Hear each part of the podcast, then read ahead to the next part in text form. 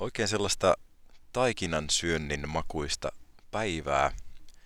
Toivottavasti oot päässyt hyvin hereille ja on semmonen fiilis, että mielen verhot on edes pikkusen raollaan, niin sinne pääsee sitten paistamaan muiden ihanien mielten vaikutusta sisään.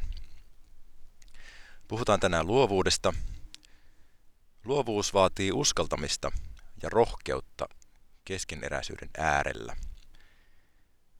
Hyvin legendaarisen exit yhtyeen biisissä lauletaan, että ehkä kauneinta on keskeneräisyys.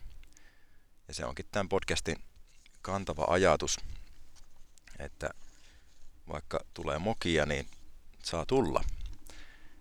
Ja tähän liittyykin sitten se, että onko oikeastaan lupa tehdä asioita. Että oletko antanut itsellesi luvan, luvan tehdä juttuja. Ja monesti amatöörit uskaltaakin tehdä enemmän ja tuottaa enemmän kaikenlaisia taidekappaleita, jos nyt taiteesta puhutaan, niin, niin amatöörit on tosi tuottelijaita yleensä, koska niillä ei ole semmoista sisäsyntyistä tota, kriitikkoa siellä huutamassa, että ethän sinä nyt mitään osaa.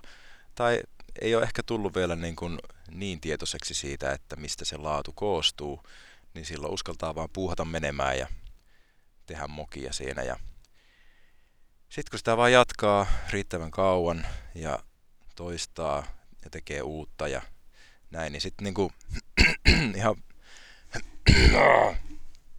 vahingossa siinä sivussa tulee ammattilaiseksi. Eli amatööri kasvaa ikään kuin vahingossa ammattilaiseksi.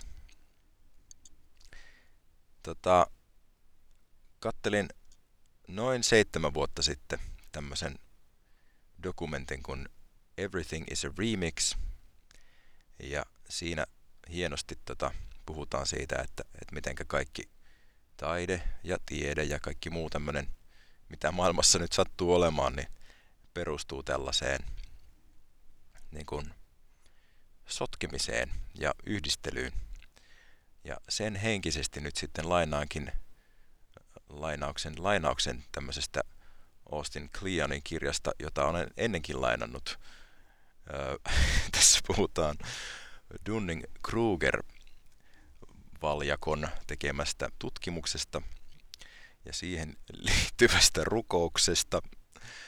Let me be smart enough to know how dumb I am and give me the courage to carry on anyway. Eli on ihanaa, jos tietää, kuinka, kuinka tyhmä on, koska tota, silloin, ai ai, silloin on niin kuin mahdollisuus toimia siitä huolimatta. Mutta jos ei tiedä, kuinka tyhmä on, niin silloin, silloin tota, luulee olevansa parempi kuin onkaan. Eli tämä tota, Dunning-Krugerin tutkimus oli tällainen, jossa aloittelijat koki olevansa taitavampia kuin onkaa, ja sitten toisaalta ammattilaiset kokee olevansa vähemmän taitavia kuin ne oikeasti on. Eli tässä on tämmöinen tietoisuuden tuska ja tietämättömyyden ihanuus.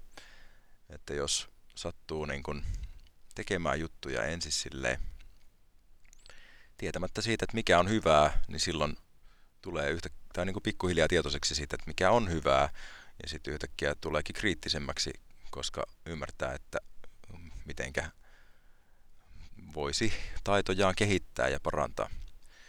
Ja tässä onkin sitten monesti niin kun, siinä käy niin, että, että kehittyy tämmöinen huijarisyndrooma. Että kuvittelee, että ei osaa mitään ja ikään kuin teeskentelee vaan olevansa hyvä. Ja kyllä itsekin olen tätä joutunut käsittelemään aika paljon ja ehkä se niin kuin nimenomaan sen, sen taidon karttumisen myötä sitten tuntuu, että, että aina vaan vähemmän osaa. Mutta tota, pitäisi kyllä muistaa ja olla niin kuin armollinen itselleen, että, että kyllä sitä, jos nyt jotain on tehnyt vaikka kymmenen vuotta, niin kyllä siinä varmaan aika ammattilainen on. Niin tota, ei siitä ole epäilystäkään, mutta aina tietysti voi kehittyä ää, omaa työtä ei aina silti näe oikein tai kunnolla tai kokonaisena. Sitä laatua ei välttämättä aina tunnista tai jotain keskinkertaisuutta. Niin sen vuoksi on syytä niin kuin näyttää sitä tai soittaa tai luetuttaa, mitä se nyt ikinä onkaan se muoto, niin, niin näyttää sitä muille. Koska tota, silloin näkee sen reaktion, että miten se otetaan vastaan. Ja tietysti se, se niin kuin on tietoa siitä, että minkälainen se teos on. Se ei tarkoita sitä, että sun pitäisi sitä muuttaa, mutta tiedät vähän ainakin tar- tarkemmin, että miten se koetaan. Taide ylipäänsä ja taiteen tekeminen on aina reaktio johonkin. Se on niin keskustelua. Sulla on yleensä joku tarve käsitellä joko jotain omaa tunnetta tai sit sä haluat vastata johonkin, johonkin tota, toiseen taideteokseen. Alan Jacobs sanoo kirjassaan How to Think tällaisen aika mielenkiintoisen ajatuksen. To think independently of other human beings is impossible. Thinking is necessarily, thoroughly and wonderfully social. Everything you think is a response to what someone else has thought and said. Joo, se on just näin. Eli kaikki ajatukset, mitä on, niin ne on kimmokkeita jostakin muusta ajatuksesta ja sen takia onkin niin kuin syytä miettiä, että mitä ottaa sisäänsä. Tästä mä oon puhunut paljon ennenkin, että, että ne lähteet ja vaikuttimet, jota ympärilleen valitsee, niin niiden kanssahan sä sitten keskustelet ja, ja reagoit ja inspiroidut.